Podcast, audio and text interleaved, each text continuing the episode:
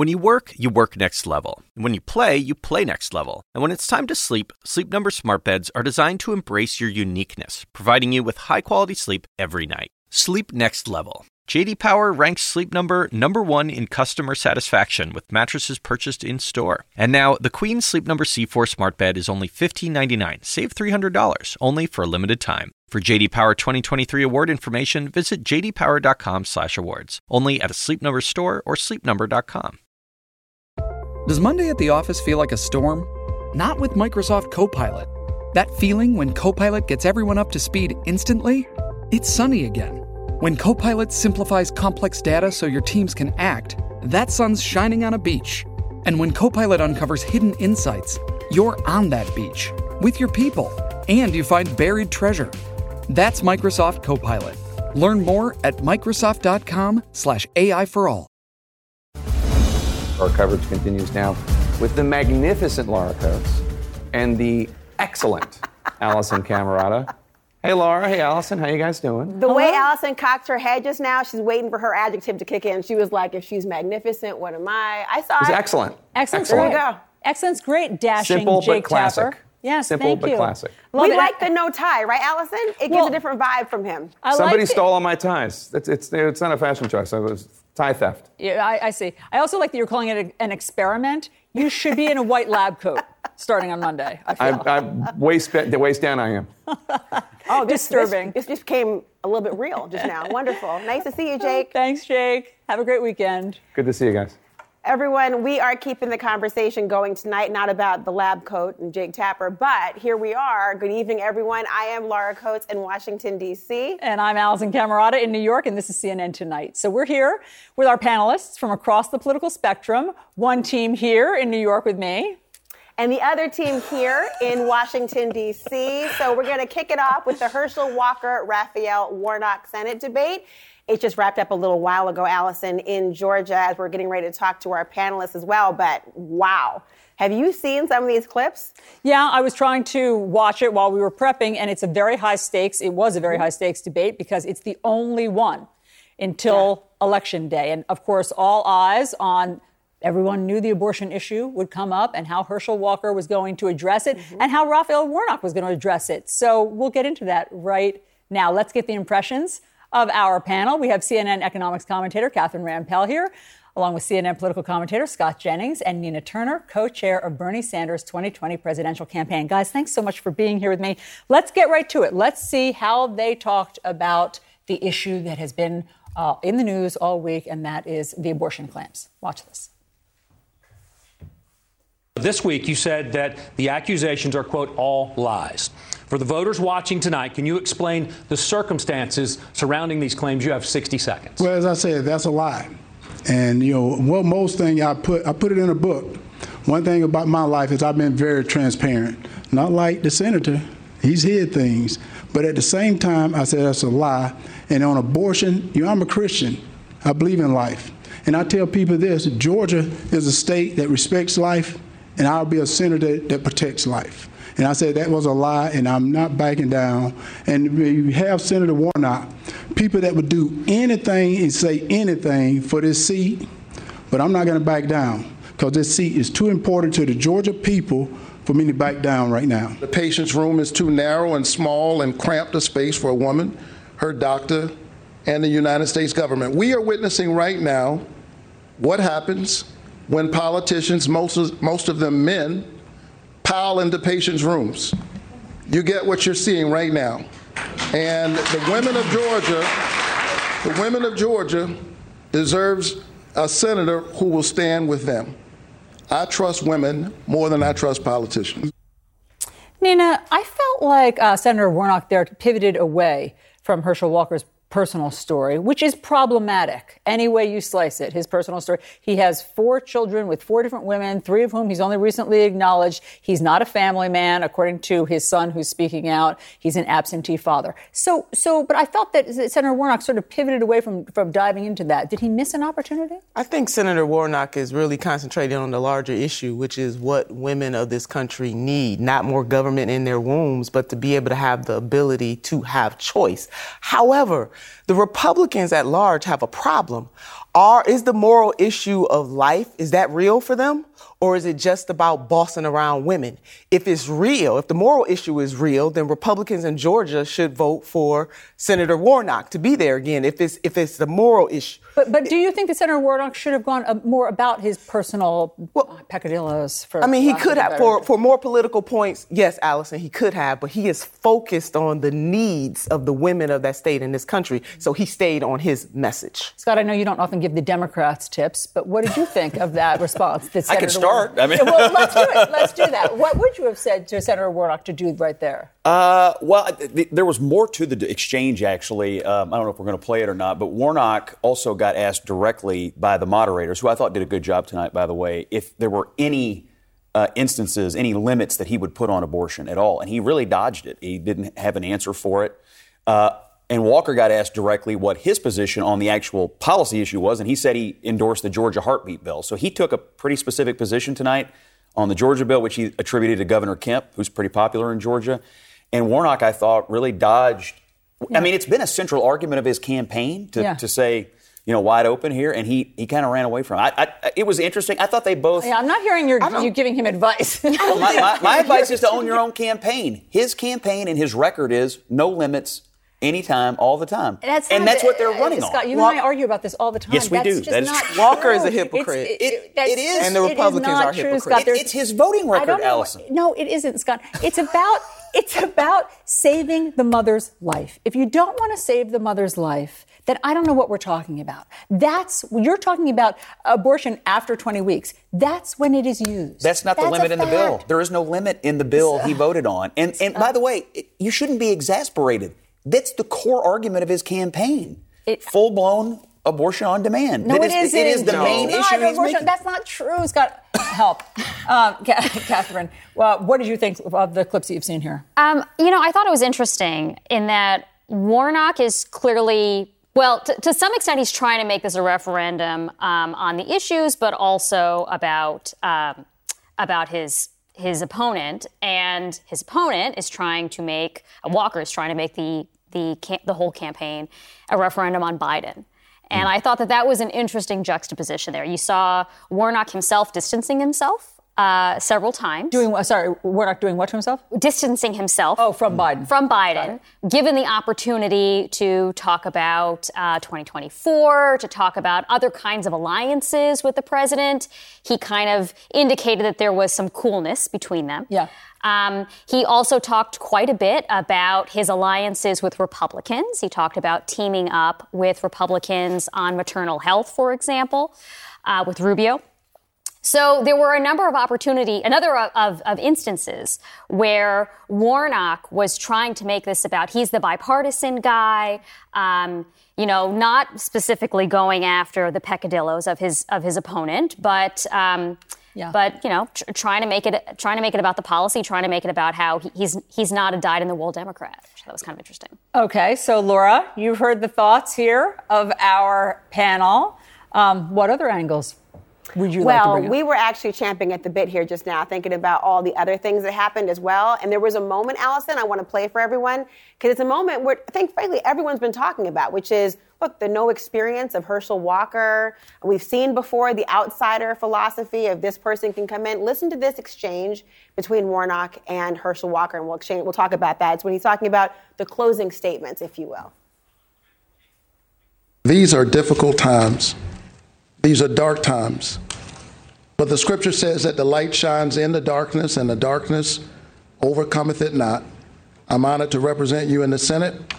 I hope that you'll show up to vote early. For those of you who are concerned about uh, re- uh, voting for me, a non politician, I want you to think about the damage politicians like Joe Biden and Raphael Warnock had done to this country. I want you to think about Raphael Warnock, what he said today.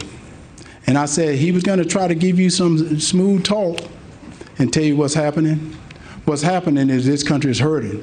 What's happening is we need leaders gosh, I'm with my panel right now. You guys, when he makes the argument and talks about this, the idea, I mean, with Elliot Williams here and Nayyera Haq is a former um, Obama White House senior director and also Republican strategist Rina Shah is here, CNN legal analyst Elliot Williams as well. I almost forgot to announce you. I was so excited to talk and hear your opinions about this issue. What do you make of this discussion? I mean, the whole, look, I know I'm not a politician, but that's a good thing. Is it persuasive? Well, he's trying to tie Warnock to Biden overall. And yes, Biden's overall numbers in Georgia and Georgians in general are polling that they don't think the country's headed in a good direction. Mm. But they two thirds of Georgians will say they would encourage their friends and family to move to Georgia. They think things in Georgia itself are great. So we're seeing one of these weird things we haven't seen in a long time, a split ticket. 10% of Republican voters for Kemp, for governor, really like Warnock. So it's mm. almost as if they've neutralized the race issue on the surface, and now maybe people are actually able to look at the issues. I wonder though, I whenever I think about race issues, especially in Georgia, and thinking the conversations up till now has been about law enforcement in part, and that was one of the ways they tried to get at Herschel Walker um, and also Raphael Warnock. And listen to this exchange as well. Mm. Well, you hear this as well. What they t- had to talk about, it was discussing about well, you'll see, maybe a prop of some kind was used. You can support police officers as I've done through the COPS program, through the Invest to Protect program, while at the same time holding police officers, like all professions, accountable. One thing I have not done, I've never pretended to be a police officer.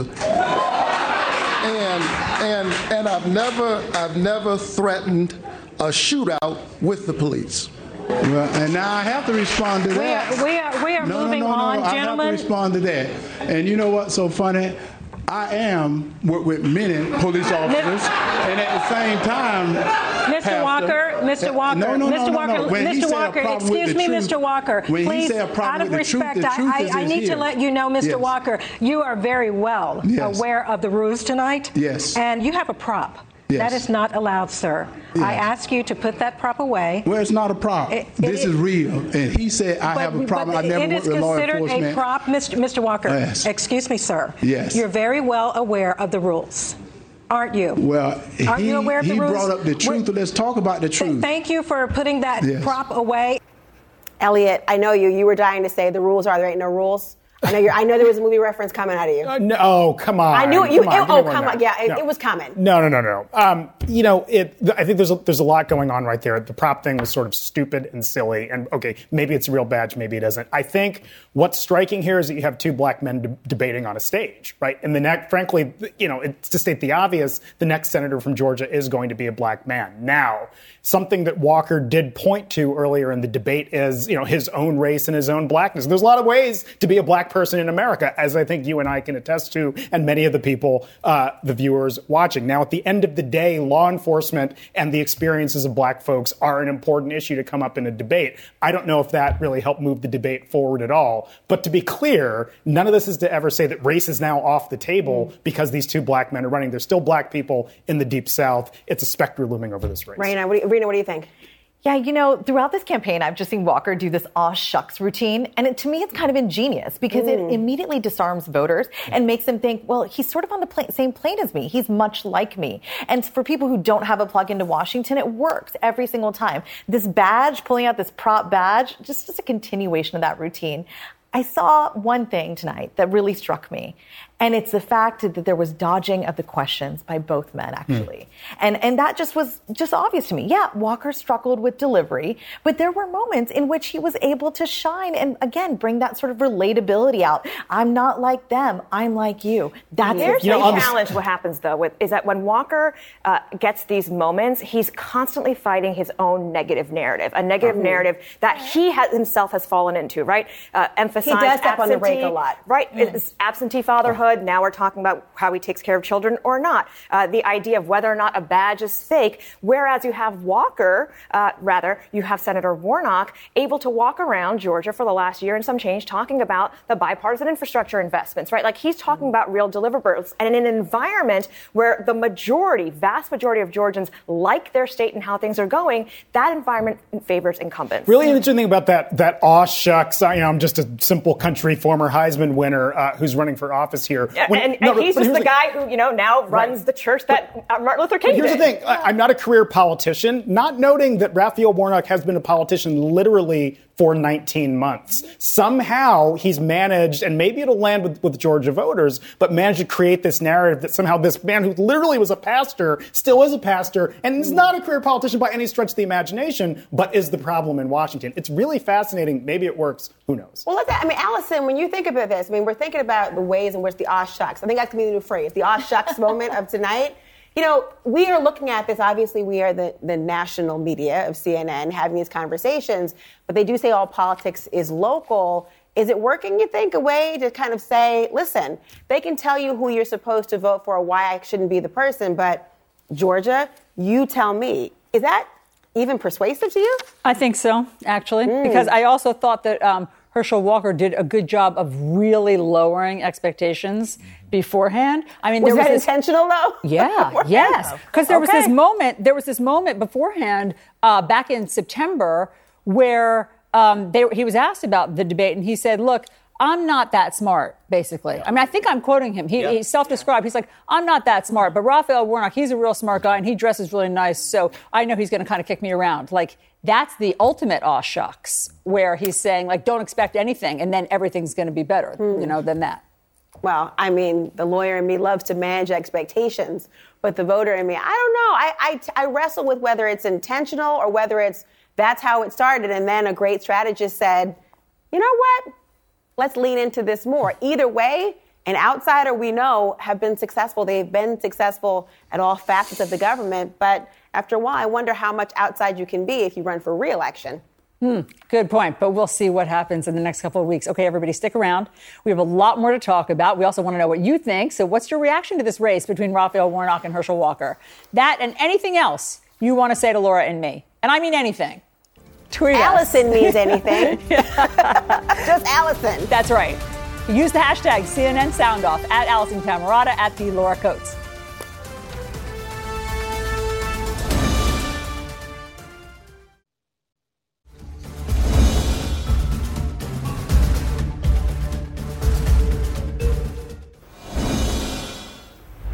All right, tonight we've got some more never before seen video from January 6th.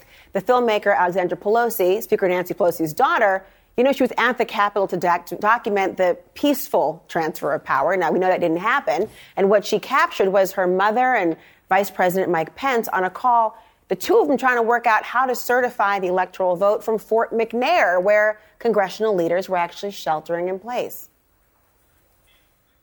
We're at the uh, Fort McNair, which has facilities for the House and the Senate to meet uh, as a backup plan should anything like, don't like this, but anything happen that would warrant that. Um, uh, the, the, the logistic, they want to bring all the members here, House and Senate, anyway. Uh, we're just making a judgment. We'd rather go to the Capitol and do it there, but it doesn't seem to be safe. What do you think, Mr.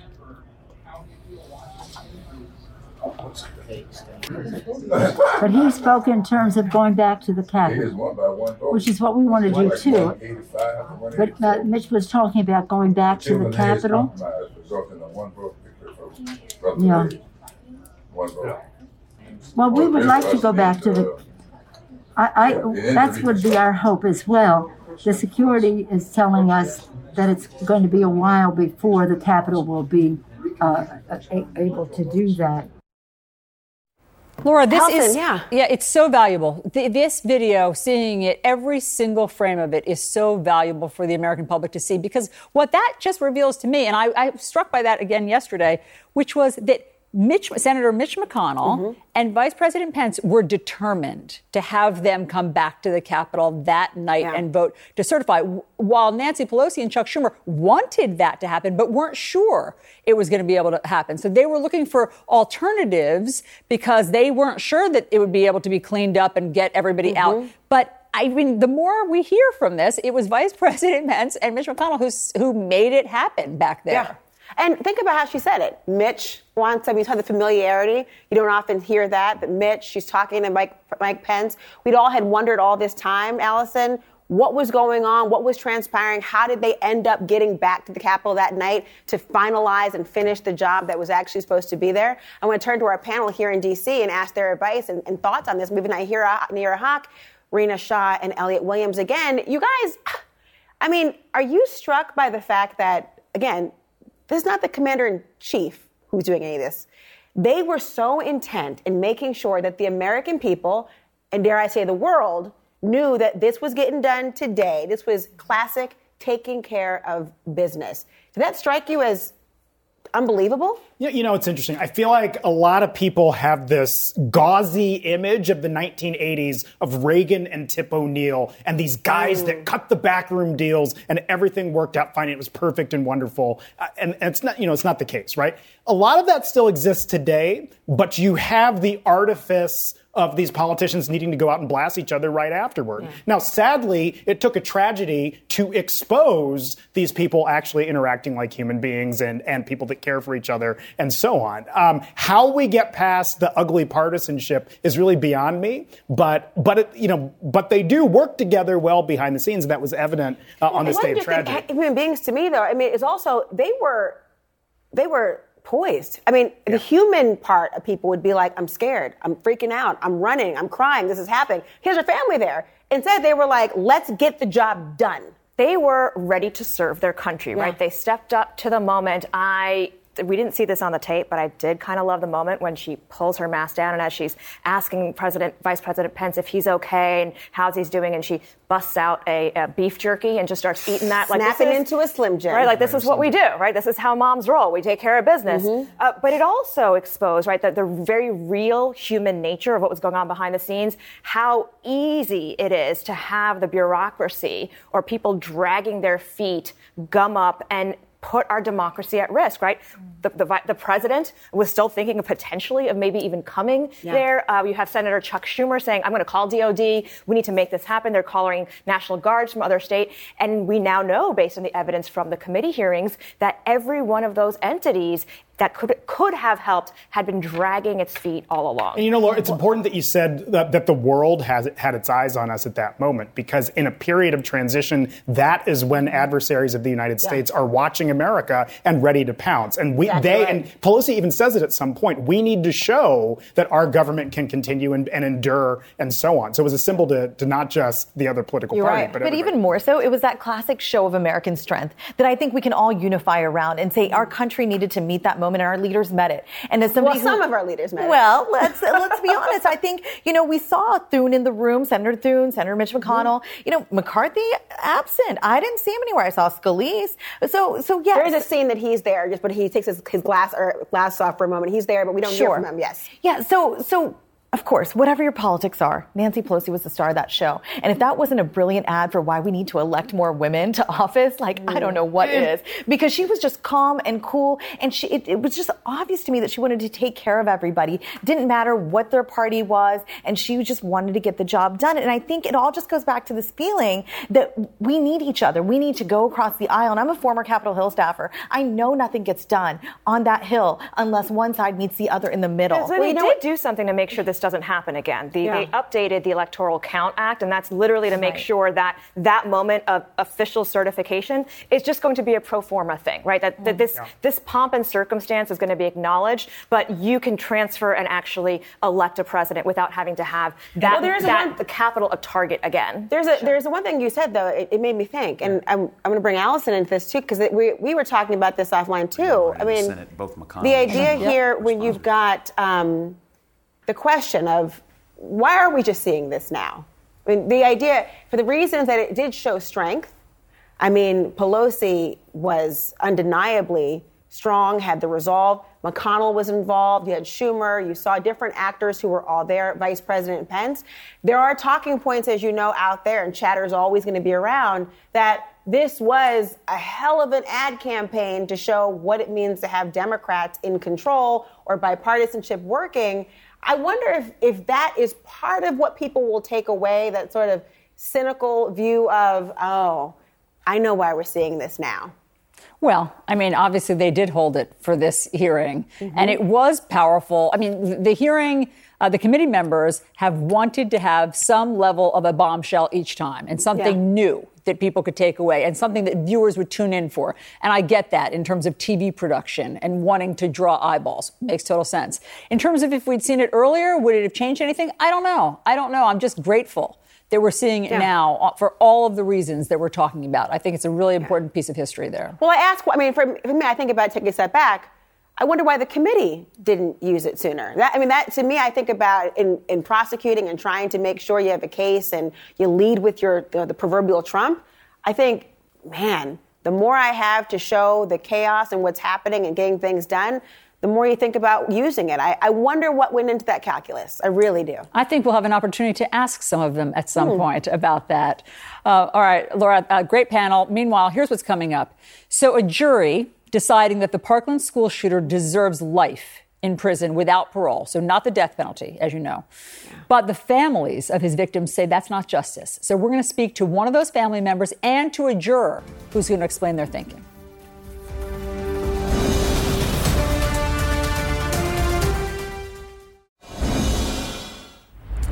A jury in Florida deciding against the death penalty for the gunman who killed 14 students and three staff members at Marjory Stoneman Douglas High School in Parkland, Florida. Instead, the jury recommending life in prison without the possibility of parole.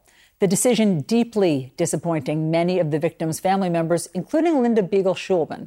She's the mother of Scott Beigel, the teacher who died protecting his students. And Linda, it's always Great to see you despite the um, really trying circumstances of this week. And so, Linda, t- tell me um, why you were disappointed and what message you think this verdict sends. Well, thank you for having me, and thank you for always being with me from the very beginning. I, I, you have no idea how much that means. Um, the verdict was, I believe, the verdict was wrong. I mean, when we when we heard the verdict, we were all in disbelief. I, I mean, you know, I find that the verdict was totally disrespectful of the 17 people that were murdered. It seems like the jury decided that the murderer's life was way more important than the life of the 17 people that he murdered. It, it was just so wrong. I mean, all of the aggravating factors were checked off, every single one of them. And I believe that if the jury would have gone um, forward with the letter of the law and how they go through the mitigating the the aggravating factors and they checked them all off and said yes he did this and yes he did this and yes he did this it was unanimous that every single aggravating factor was checked off mm-hmm. Mitigating factors. There's no way in the world that those mitigating factors could have outweighed the aggravating mm. factors. Yeah. I mean the the the state's attorney did such a great job and even disproved the experts from the defense attorneys. It, it, it, just boggles the mind. Well, I do want to ask you about those mitigating factors because there was this lengthy list of 41 different mitigating factors. I mean, everything from fetal alcohol syndrome, developmental disorders, he was sexually abused, he had neurological impairments. Should those factors matter? Yes, they should matter if, if, they if they were proven. It seems like the it seems like the defense attorneys threw as much linguini on the wall to see what would stick.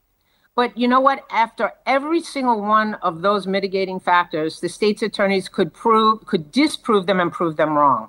At one point, they had asked to reread part of um, part of you know the the record that had been made. Part, they asked the court reporter to read back some uh, portions. And what the court reporter read back should have proven to them that the the the expert that this, that said that fetal alcohol syndrome was was you know one of the top reasons our our experts testimony disproved all of it. Hmm. it. It was just, and, and at one point they also asked to see the weapon, the AR 15, the weapon of war. I mean, because at one point they said something about, you know, the tapping of his finger. Well, he managed to tap the trigger of that AR 15 139 times, and, and it didn't seem to bother him. Hmm. Um, Linda, as I mentioned, we have one of the jurors who was a no vote on the death penalty coming up. What do you want to say to the jurors about this?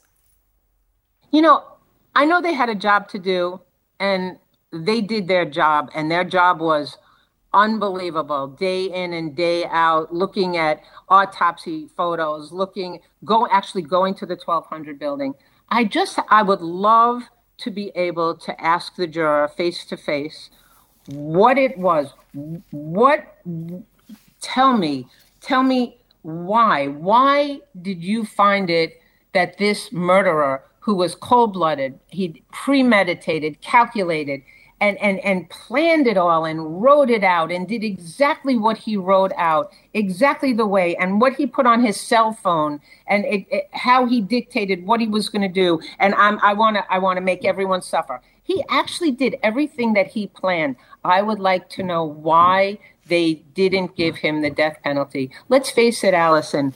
I mean, it's a perfect death penalty case. If this case did not warrant the death penalty, then why do we have a death penalty? Hmm. And I, I want to hmm. know if their, you know, if their own feelings and, and their emotions played into this. It's not supposed to. Your emotions should not be playing into, you know, th- the verdict. It just shouldn't. And it seems to me that, I mean, one of the mitigating factors, I think number one was he's a human being.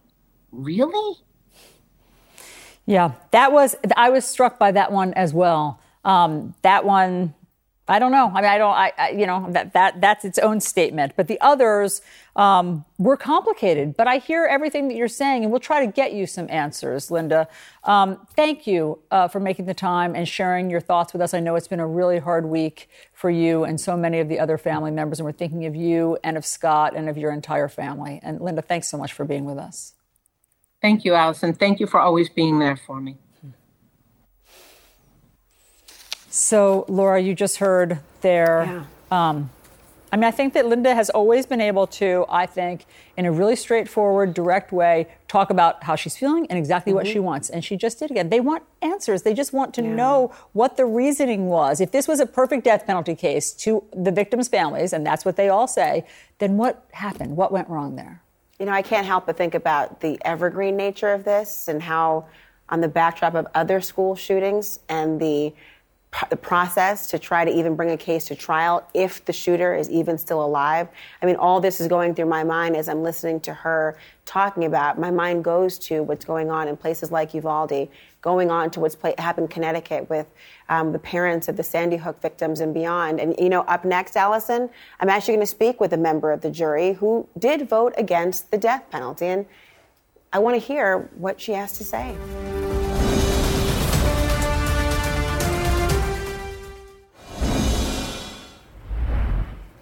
One of the Parkland jurors says serving on that jury in such a horrific mass shooting case was one of the hardest experiences of her life.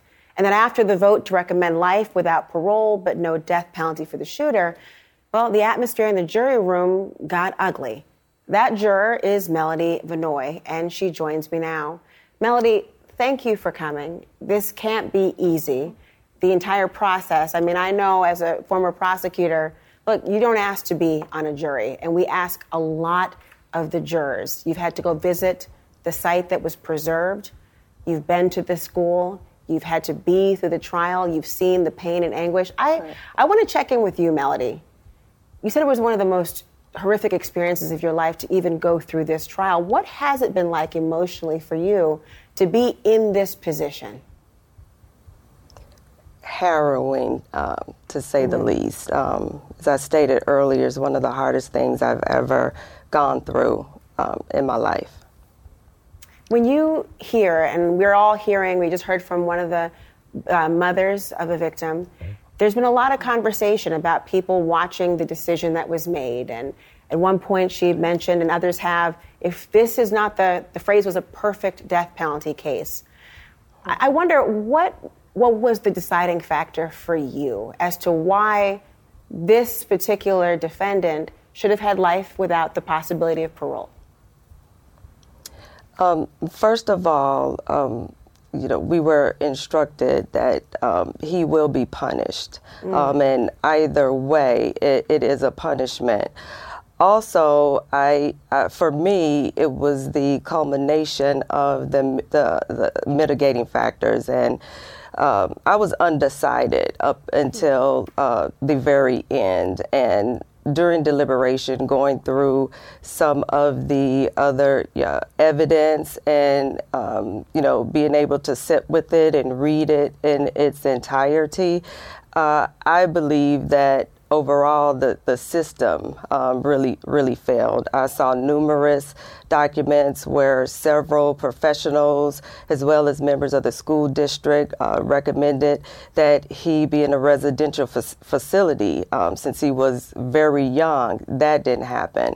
Um, so I think it was a measure of um, you know his whole background um, mm. From being in utero uh, uh, uh, in utero all the way through till till that day.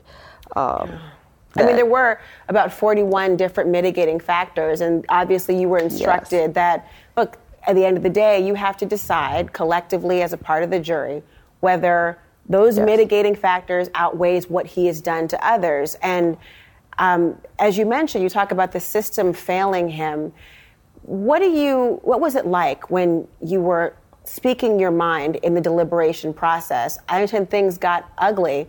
Were there particular points that stuck for the other jurors, trying to persuade you to choose differently? And if so, what were those moments? I, I think it was um, it's very you know respectful um, going you know through the process things really didn't get heated until after um, the paperwork uh, had been turned in. And mm. those who were very strongly uh, felt that he should have been given the death penalty um, in a very small room started to chat and um, insinuate some things about um, those of us who, um, you know, voted for life. Um, like what? What did they uh, insinuate? Uh, um, that particularly the one juror who, who uh, knew, you know, uh, what her thoughts were and, and where she stood um, earlier in the process, the assumption was that she, you know, she knew, you know, going into the process how uh, she was going to uh, um, vote. Um, so mm. assumptions, assumptions like that, um, and uh, it, it, was really uh, disheartening considering all of the months that we had be, been together and we had formed relationships. So uh, it was disheartening to say the least. Uh, the comments um, that we, you know, that were, you know, sh- shared yeah. um, after after the fact. You know, there was a, a, question earlier, as I mentioned, there was one of the mothers who was on the program, and one of the questions she had. Um, and I, would like to ask you this question, as difficult as it may be. And just to mm-hmm. paraphrase, it was Did you bring your emotions about the defendant into the deliberative process? Did you yourself pity him in a way that made you not think of the pity that maybe should have gone to the victims? That was her concern and wondering how mm-hmm. you balanced it. Can you respond to whether mm-hmm. your emotions took precedent over what you were instructed to do? I think if you know my emotions were clearly uh, there um, for for the victims. There's not a, a, a, day that goes by that I, I don't see their faces. So I don't think so. What I think um, failed uh, the families is is the Florida law. Um, you know, personally, should we be able to consider mitigating factors? Um, that you know, I, am not necessarily for that, but we mm. have been instructed time and time again. These are the rules. Um, it was more emotional for myself, the other jurors, and even the defense attorneys during the impact statements. Yet we could not consider all of that um, in our our determination. And um, I think that when you have 12 very diverse, unique individuals uh, on a jury, um, and I'm no mathematician, I just think it's pretty hard pressed to assume, um, despite you know, the facts in the case that all 12 would ultimately go for the death penalty. Mm. Um, there are different um, opinions on what punishment is. I know there are people out there who feel that the death penalty is the easy way out. Um, so um, everyone, you know, has their opinions about the case.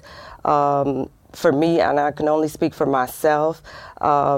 The, the, families and the victims are, are, you know, you know, have stayed with me throughout this whole whole mm-hmm. time. I feel that it is Florida law, and to my understanding, um, the majority.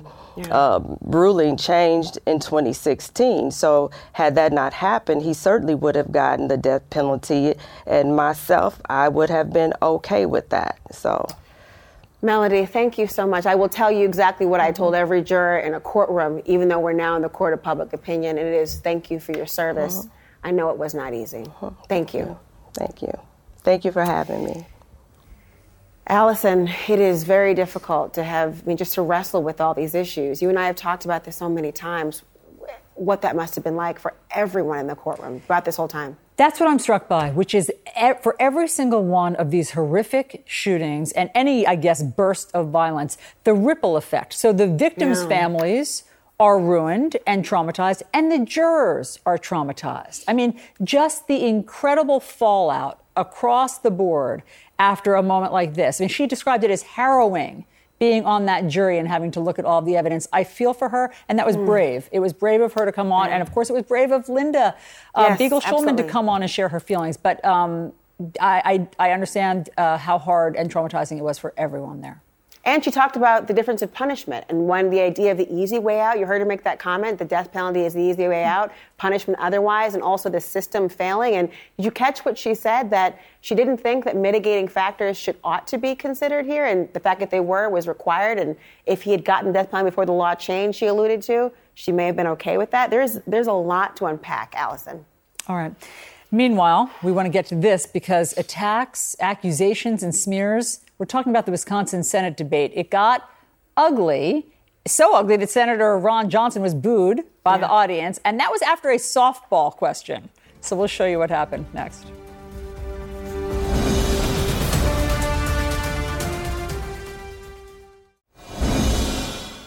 So CNN is learning tonight that the former president, Barack Obama, will actually go to the Wisconsin state to actually stump Senate candidate Mandela Barnes at the end of October, Alisyn. I mean, Barnes and his uh, Republican opponent, Senator Ron Johnson, they debated last night, and one of those moments, well, it really stands out. Listen.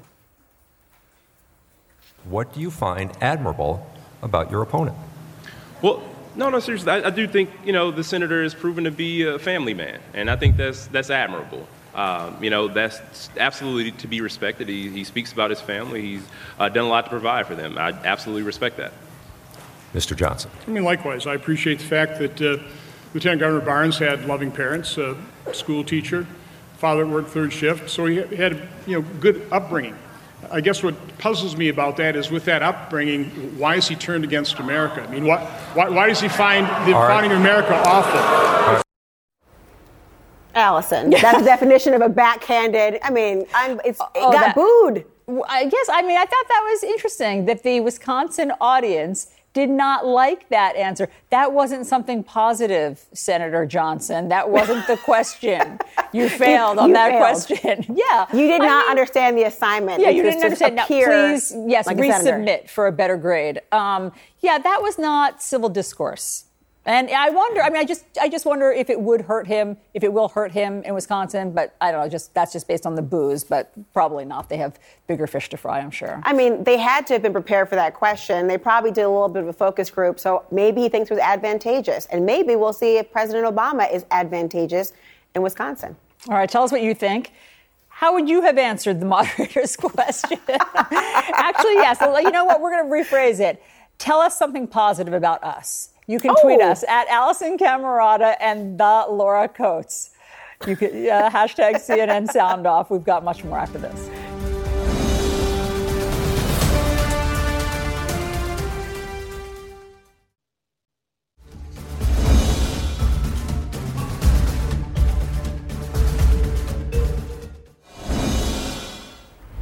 I don't have to tell you, we are a nation awash in conspiracy theories. Mm-hmm.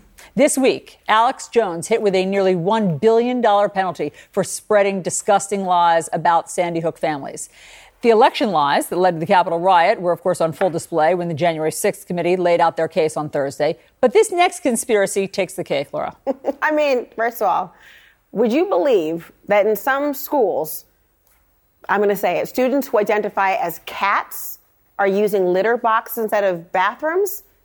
No, well, you shouldn't believe it. You shouldn't believe it, Allison, because it's not actually true. CNN's K File did a deep dive into the claim that has been made and found that it's an internet hoax. But that, of course, has not stopped the claim from taking off on the right. They have litter boxes in some of the school districts so kids can pee in them because they identify as furry. We've lost our minds. We've lost our minds. They're embracing lies. I mean, literally embracing lies. Okay, if some student wants to pretend like a cat and use a litter box after school, that's their prerogative, whatever. But no, the school and the school resources and the other students and teachers should not have to be uh, put through that because it's a lie. How is that happening? How is that even possible? Why are conspiracy theories like this being taken seriously? So, listen, we're going to do this thing right now, Laura. We're going to try this thing. Is it time? It's time. And we're going to do something called dueling panels. So I'm going to start with my panel. We're going to put five minutes up on the clock to tackle the kitty litter conspiracy. And then we're going to toss it back to Laura and we'll see if her panel can do any better. So here with me is Kevin Madden, who is a top aide to Mitt Romney's presidential campaign. Also, CNN political commentator Scott Jennings and Nina Turner, who was co-chair of Bernie Sanders' 2020 presidential campaign. Okay, I know you guys are thinking, wait, I went into politics for this? Yes. yes, you all did, because this is really happening, okay?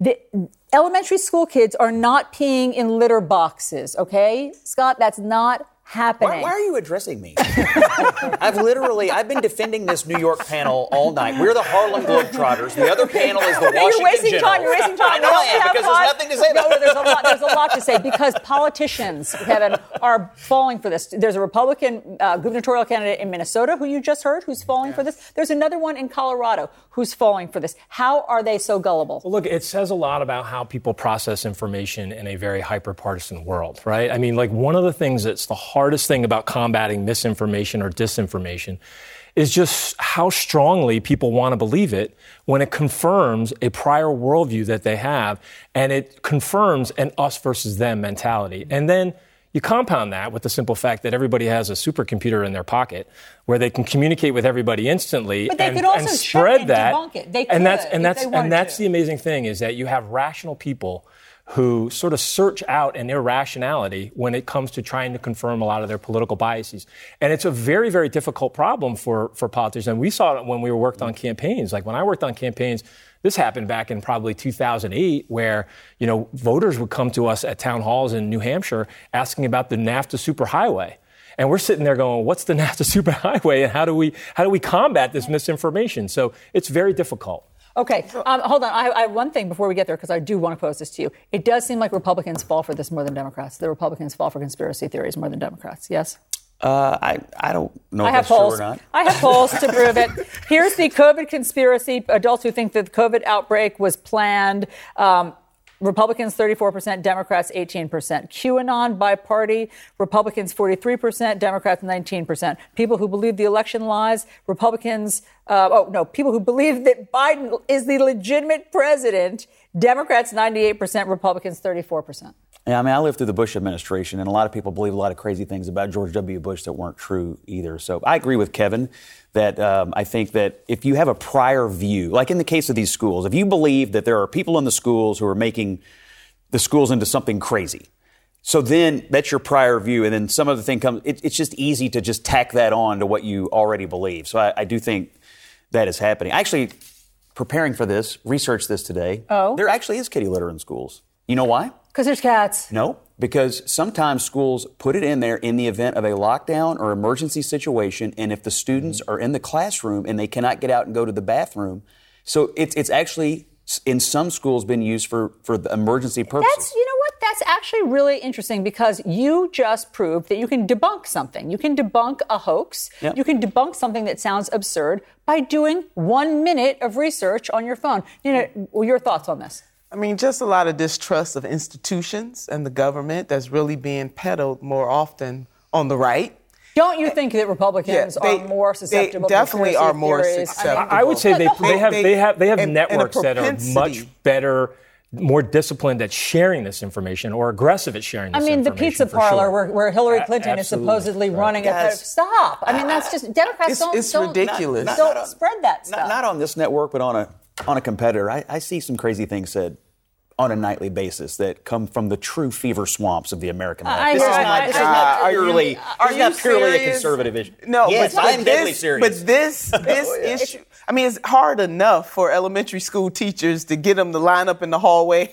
To t- nobody nobody is allowing children to uh, use the bathroom. Of course kitty litter in the classroom is unsanitary as hell. I mean, but they're That's also they're further pretending that it's because these kids identify Wanna be as- as ca- as- cats. yes, I mean, when yes. something like Yeah. this, you They're have to conflating- just and the fact that these two people running for governor Yes. in Colorado and Minnesota that they fall for it, the gullibility is stunning. I mean, what, what's really crazy is who would identify as a cat? If you're going to identify as an animal, I know what you're gonna say. dog is it. really superior. No, I'm just saying. I'm just throwing it out. If you're thinking of doing it, The I would dog. it. Yeah, and, you, and they don't I- use I- litter. You go outside. they have trees at schools. Okay, I see this is gone. I see this is gone off the rails, but I'm not surrendering my last 18 seconds. Bring it home, Kevin. You've got 16 seconds. Go. Well, look, I, again, this is one of those things where you're using that supercomputer to share misinformation. Actually, use that supercomputer in your pocket to actually research the information and get to the bottom of the truth. Absolutely. Okay, well done, everybody. That's it. Okay, Laura, your panel can now see if you guys can get to the bottom bottom of it any better. Boo. I mean, does your panel need a, a supercomputer in their pocket to know that kids are not peeing on kitty litter? Okay, let's bring in my panel right now. research it. yeah, research. Okay, thank you, Inspector Gadget. Go back to Penny's little computer. Nayyera Haq, Rina Shah, and Margaret Talev here. You guys, I, I don't think really. I don't think Scott Jensen actually believes that this is really happening, that children are peeing in kitty litter in the classroom. He is running in a state where a Republican has not won statewide since 2006, right? Mm. And he is going to tap into whatever code switching sensibility he can come up with to say, okay, those people who, who might turn out to vote for me, this is what they're all talking about. I'm going to tell them as a doctor that I actually believe and know everything they're saying. It's the equivalent to me of the idea of razor blades and apples that go around every, you know, that theory that goes around Every Halloween? Every Halloween. know. I have never seen one of these things. Yet somehow, you know, people hear this. There's a kernel of truth. It gets socialized, and but somebody is putting those out. Somebody's taking advantage of Hmm. it, of all the gullibility, and that somebody is leadership. Well, why? But, you know, these people are triggered by pronouns. They're triggered by the fact that society is like going one way and people are able to identify as something they're not born as. So then they take it further. They're like, do you know people are out there identifying as furries? Okay, look, that is not happening anywhere. Kids are not using litter boxes in their schools. We know this.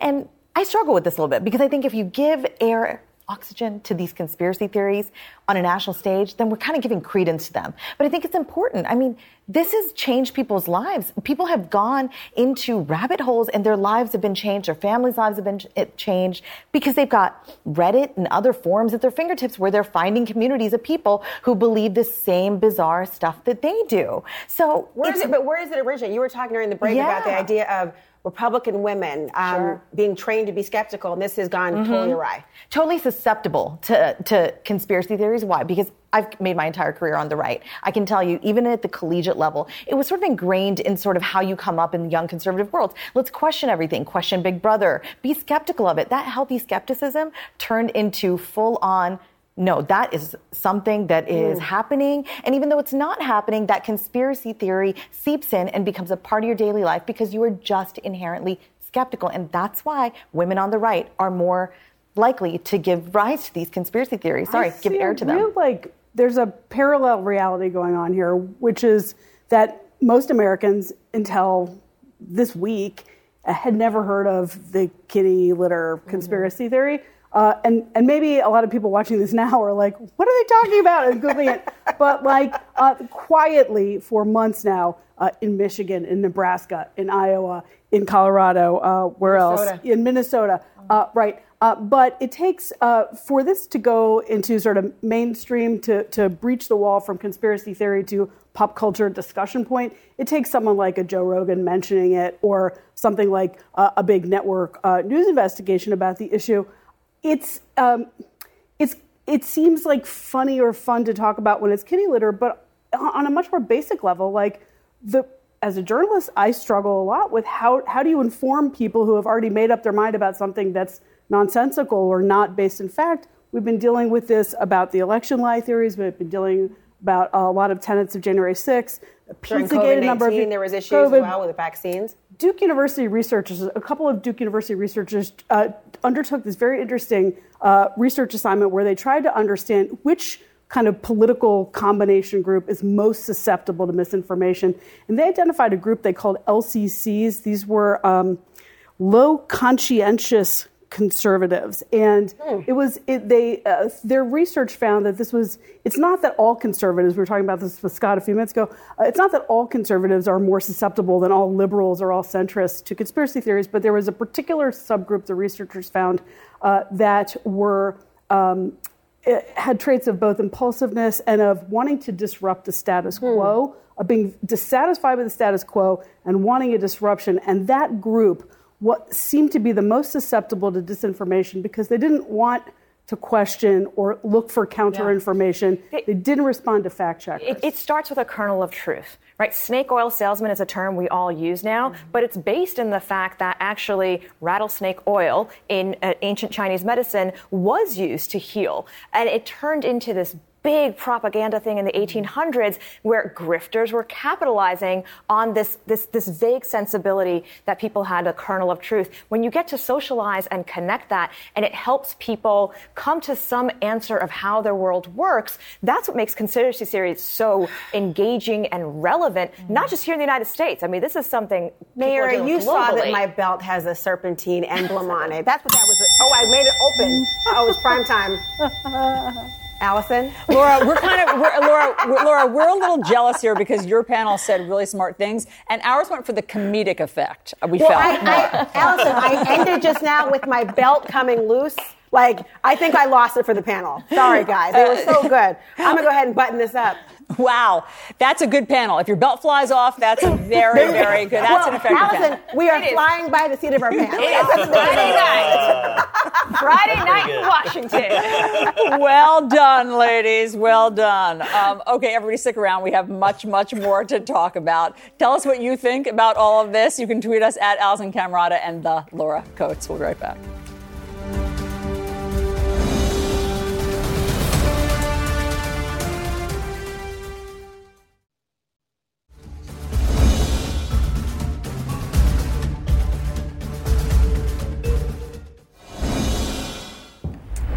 Inflation is crippling many families. You probably notice it when you go to buy groceries that the prices keep rising. So, what does all of that mean for the midterms? Let's bring in Catherine Rampell, Scott Jennings, and Nina Turner. So, uh, Nina, let's look at food right now. So, here's I think we have a graphic: cereals, uh, baked goods still going up by uh, 0.9 percent there.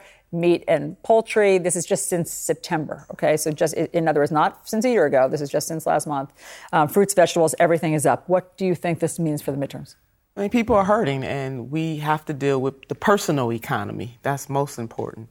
A part of the challenge, though, is that corporations are gouging at this moment. You have CEOs on record saying, I prayed for inflation uh, to, to happen. There's something wrong with that. And unfortunately, the Republicans, uh, although they say that they're the party of family values, they don't necessarily value pushing policies that actually help to lift the American people.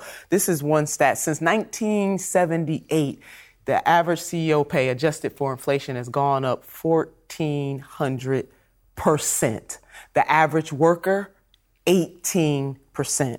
It is criminal and it is actually crushing this country. Before I let you respond to that, Scott, um, here's what has happened to the average home price of $400,000 a, a year ago. The mortgage was ba- about $1,700 um, a month. And then now it's $2,400. So it's gone up by $712. Yeah, I mean, what, what you can afford to do right now is uh, much less than what you could afford just uh, just a few months ago. I mean, it feels like the country's off the rails when you consider how fast it all happened. And respectfully, Republicans aren't in charge of the country. Democrats are in charge of the White House, the House, and the Senate. And this inflationary crisis has entirely happened on Joe Biden's watch. And in these campaigns all across the country, there is an attempt by the Democrats to deflect blame for this. But not only did their spending policies cause the inflation, the Inflation Reduction Act, which I can't even believe I'm saying out loud and dignifying that name uh, by speaking it, did nothing. Did nothing. In the Georgia Well, they debate we just were passed discussing. Helping people in a pandemic. It did nothing. Okay, Catherine. And, and, I and- disagree with almost people- everything that's been said so far. You disagree that there's, a, you Okay, disagree that there's inflation? No, I think there's absolutely Oh, good, inflation, but it's much more complicated than either corporations suddenly remembered to be greedy or Democrats spent too much money. Uh, it's a combination of things. I mean, you do have very expansionary fiscal and monetary policy, partly because of Democrats, partly because of Republicans, frankly. Um, there was a lot of fiscal spending, uh, both during the Trump era and, and Biden last year, and the Fed kept rates too low for too long. And you have major supply chain issues. And when you have really strong demand hitting really constrained supply, that's going to drive prices up.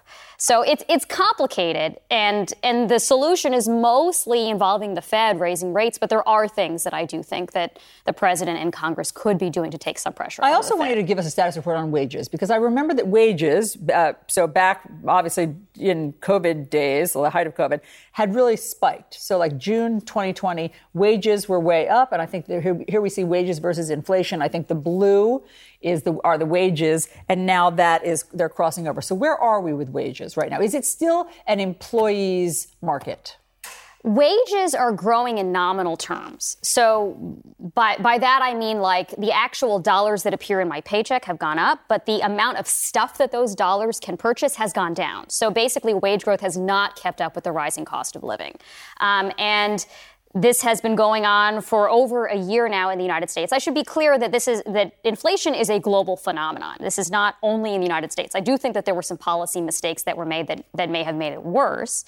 Um, but inflation is a global phenomenon in part because the supply chain problems are a global phenomenon as well. Uh, so yeah, workers are hurting they may be able to negotiate for higher raises, but even those higher raises that they are able to secure are not keeping up with the cost of Mm. groceries and the cost of gra- gas and the cost of, of rent and everything else that they have to pay. Speaking of negotiating for higher wages, um, this is a sidebar issue, but it comes up from time to time, and I'm really intrigued by it. And it's transparency of salaries. Should you share with your coworkers what you make? Because obviously, transparency helps people bargain better and know better, but it also, I think, um, can increase resentment and like no good can come of it. That one side says no good can come of sharing your salary with somebody else's, sharing what the number is, and one side is no, it helps everybody actually uh, deal with the bosses better. And I know that Laura has some strong thoughts on on that. Uh, so, Laura, where are you with that? Well, I, I do, but here's why I have some strong thoughts about it. I mean, first of all, I think that sometimes the powers that be in different fields want people to be pitted against one another to be able to make the competition there. But on the other hand, I can't help but say, in some respects, it feels like rich people problems because most wage earners in this country know what one another is making. And they don't have the same constraints or conversations surrounding how they have the power dynamic and negotiation power. And the same token, though, I absolutely see the value of being able to have people be transparent. And I see it in the sports world in particular, Alice, and we talked about this. I mean, look at, say, the NBA versus the WNBA, the idea of the um, major you know, soccer teams versus the men versus the women. This comes up to really demonstrate pay inequalities, how it takes women that much longer to be able to make what their what their male counterparts make, for black women and women of color to make that longer to make what their white counterparts make. These are the conversations more broadly, and I think you're right about transparency helping society in general. So let's start with you. What exactly are you making? see, see, here you go. This is exactly my point. That it all sounds good. It's all great in theory until somebody asks you, oh, Nina, what are your thoughts? I mean, yeah, transparency. I- I think. No, she meant what are your thoughts on how much Oh, how much? you Tina, I'm serious. no, I, I- Laura brings up a good point. I think transparency overall does help in the workplace, especially if workers have a plan to really fight against the bosses and, and really work really hard to make sure that they are making better wages. That they and have especially information. Yeah, Scott, you're yeah, skeptical. information is I- powerful. You know, I'm an old fashioned guy.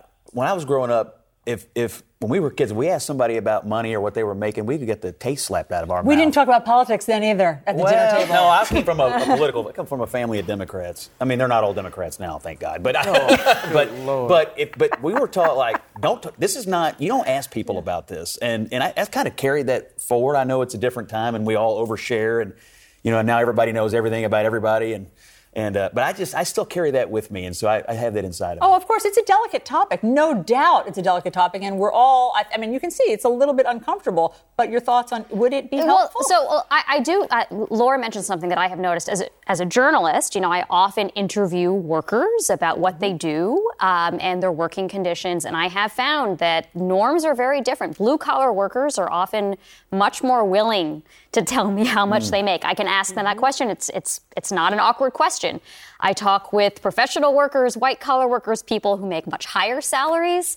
Very touchy subject. People don't want to get into it. It's almost like asking, uh, you know, a lady her age or something. You know, it's just like a faux pas. You don't ask about it.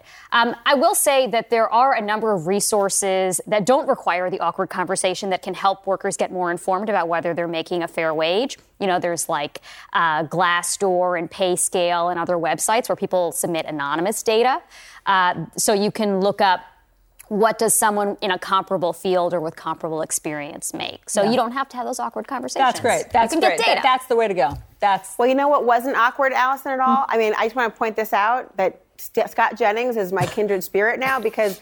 I thought only my family said you could slap the taste out of someone's mouth. so we are alike more than we are No, I, my, my taste buds are gone. I got I got the taste slapped out of my mouth so often. I it's it's irrelevant what I eat now, basically. Violence is not the answer. It was always figurative. It was always figurative, everyone. But I love that This is phrase. wonderful. Dueling panels, building bridges. It's so great. All right, we want to hear from all of you. Tell us what you think about coworkers sharing salary information. Mm-hmm. And if that helps or hurts, you can tweet us at Alisyn Camerota and the Laura Coates.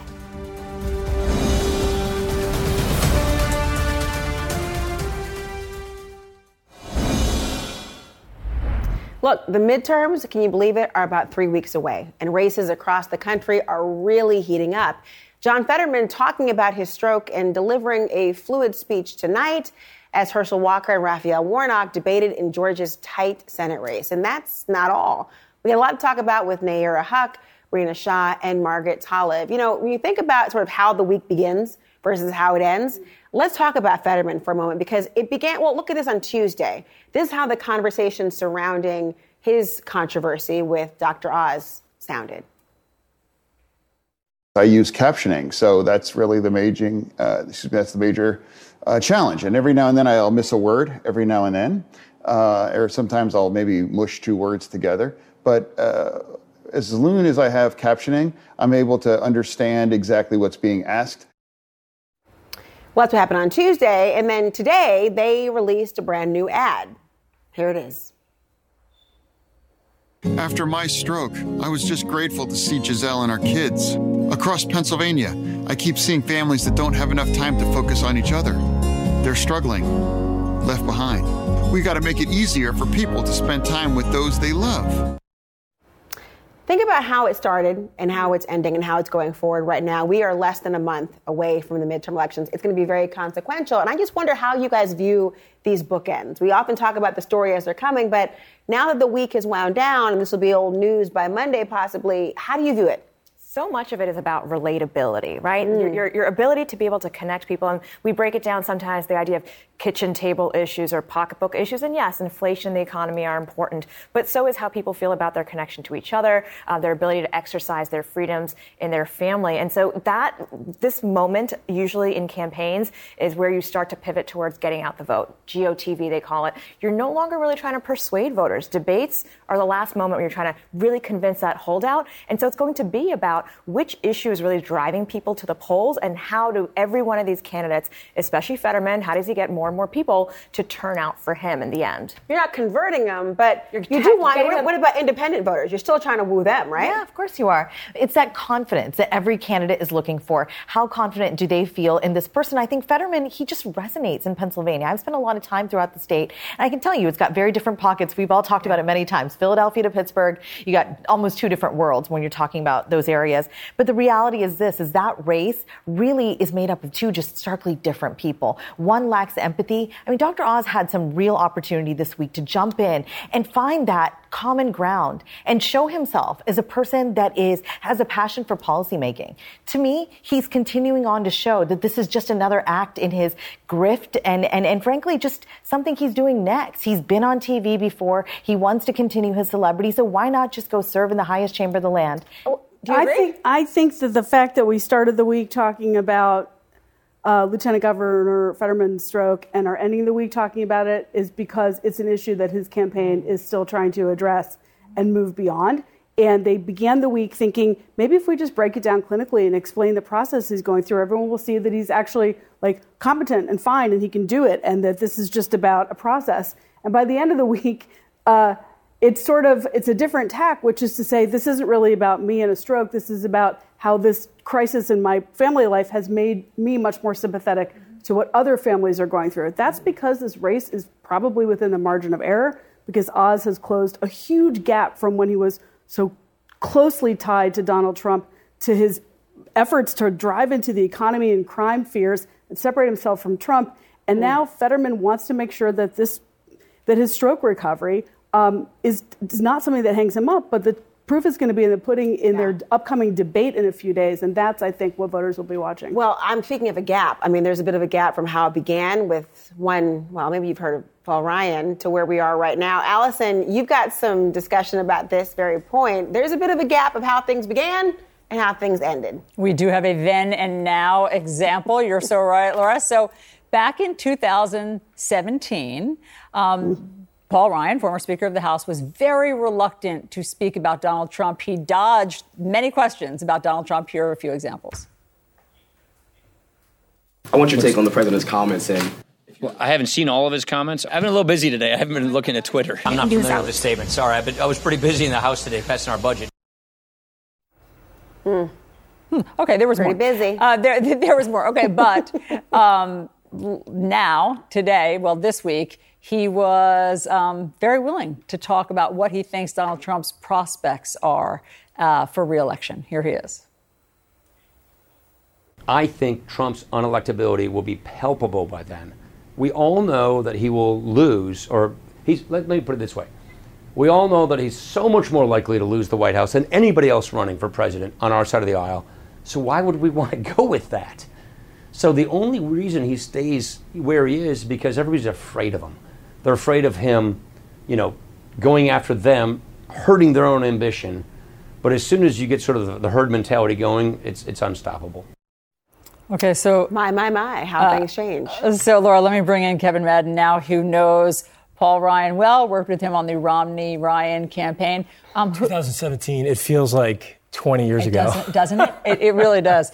Um, but who slipped him truth serum this week? Well, look, I mean, here's the thing. When you are Speaker of the House, you cannot be a pundit. You cannot be an analyst. You have to be an, a fierce advocate for the policies that you're trying to advance in, in legislation. And you're also trying to represent the collective voice of the Republican majority, or the majority that you lead. That's what his job was then. Now, He's an analyst. He's being asked what he thinks, and he's given his opinion, I think, as straight as he could. Um, that's fair. Do you agree that Donald Trump is unelectable? I mean, he was so strong in, in, in saying that. There wasn't like a question. He was talking about his unelectable. I, yeah, I am not as declarative on that just because of the. You have to remember that it's always about who Donald Trump is going to be running against. And if he is running against a, uh, a you know, a Biden uh, reelection campaign that has very high inflation, has a very tough teeter, uh, economy teetering on a recession, it's all about the alternative. That's not what Paul Ryan was saying. It's all about the alternative. but Paul Paul Paul Ryan is represents I think a very a hopeful wing of the party that thinks that the Republican Party can have an element inside the party rise up and confront Donald Trump because he is a lot less electable than some of these really good governors or or folks who want to sort of put policy and really um, you know advance the, is the party's there somebody interests. in the Republican Party is going to rise up? Well, there's there there are going to be a whole bunch. I'll bet. I'll bet. You know, DeSantis is looking at the race. Tom Cotton is looking at the race. Uh, former Vice President uh, Mike Pence is looking at the race. So there will be potential options. There's a whole range of others that are looking at this race, and I think Paul Ryan is reflecting a very hopeful sort of wing of the party that believes somebody has to confront the Trump effect inside the party. Kevin Madden, thank you for your expertise in this. Great to have you here. Okay, up next we have a mystery in Alaska. Where have 1 billion crabs gone?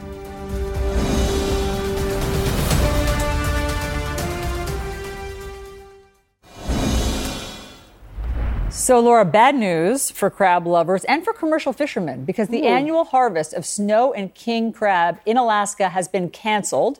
State officials say the population for both of the crab species have disappeared. And we're talking about 1 billion crabs. And it's a mystery. They don't exactly know why there are not enough snow and king crabs. And I mean, I, I personally love king crab. It's del- it's delicious, but that's the least of the problems. I mean, the problem is where did they go? Right. What's causing this? And obviously, it's going to affect lots of people's families and livelihoods. I mean, I don't. I mean, maybe you lose a hundred, but a billion? I, don't, I mean, how does that? How do you misplace a billion? I don't know. I mean, I know we talk about overfishing, and I know this is a very real thing because people love the product, and of course, when the demand outpaces the supply, you've got all sorts of problems. But the idea that there's a, a thousand gone, I mean, a billion gone, is just mind-boggling. And you're right. At first, you read the headline and you think, why is this news for people? But you're so right. There are industries built around this. It's, Oh. These are livelihoods. These are people who are working in this field, and it's going to have a big impact. I mean, look at this now: the formula of a crisis, the ideas about this. You're seeing other uh, shortages across the country. This is real in the economy, and this is yet another example. And they're not sure if it's because of climate change and global warming, because the Bering Sea has warmed so much in the past few years that it's affecting the stock, mm. or if the Fish Management Council has just allowed it to be overfished. But either way, people are going to go bankrupt for sure. Businesses are going to close. They're going to have to sell their boats. I mean, this is a real problem. It is. I'm glad we pointed it out too, because I think in the way you talked about it, I think a lot of people saw this and they went, oh, okay, why are we talking about this? It's important. And it's also time to hear from you all because you're important and we want you to sound off because your tweets are next.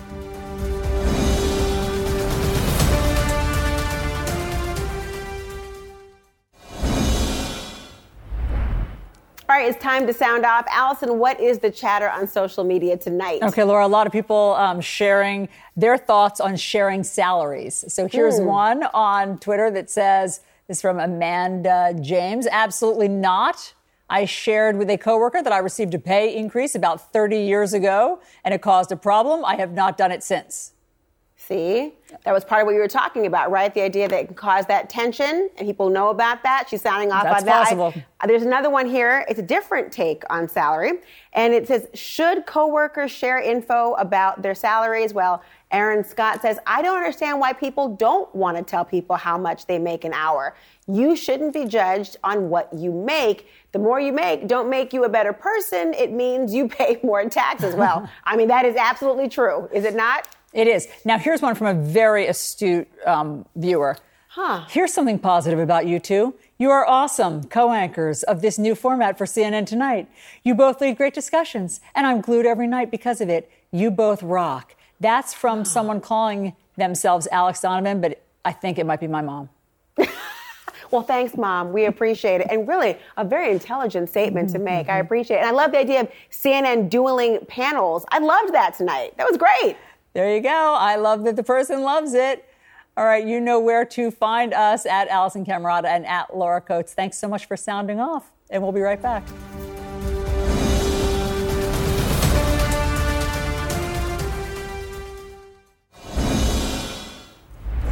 Since the COVID 19 pandemic, there's been a surge in anti Asian hate crimes in the U.S., increasing 164% in some of the largest cities. So this week, CNN Heroes salutes Michelle Tran, a uh, Chinese and Vietnamese American whose nonprofit Soar Over Hate has provided more than 30,000 personal safety devices as well as self defense classes to Asian Americans. This year, the organization has held a dozen events in New York where the turnout shows just how worried their community is about safety. The day of our distribution, the line surpassed four blocks around the neighborhood where people waited almost two hours to obtain a personal safety device from us. To make the noise, you pull out the pin, and it scares people away and it alerts people around you. It was simultaneously heartbreaking, but also motivating to see so many people come out. I think it highlighted the need and the fears that many folks like me are experiencing right now. Thank you so much. Thank you so much. Stay safe. Bye. I hope that our work helps save lives. That's our only hope moving forward. Hmm. To learn about all the ways that Michelle and her organization are working to combat Asian hate, you can go to CNNHeroes.com. Laura, this is really fun. For me too. Thanks for watching, everyone. We'll see you next week. Our coverage continues. Have Good a night, great Alisyn. weekend.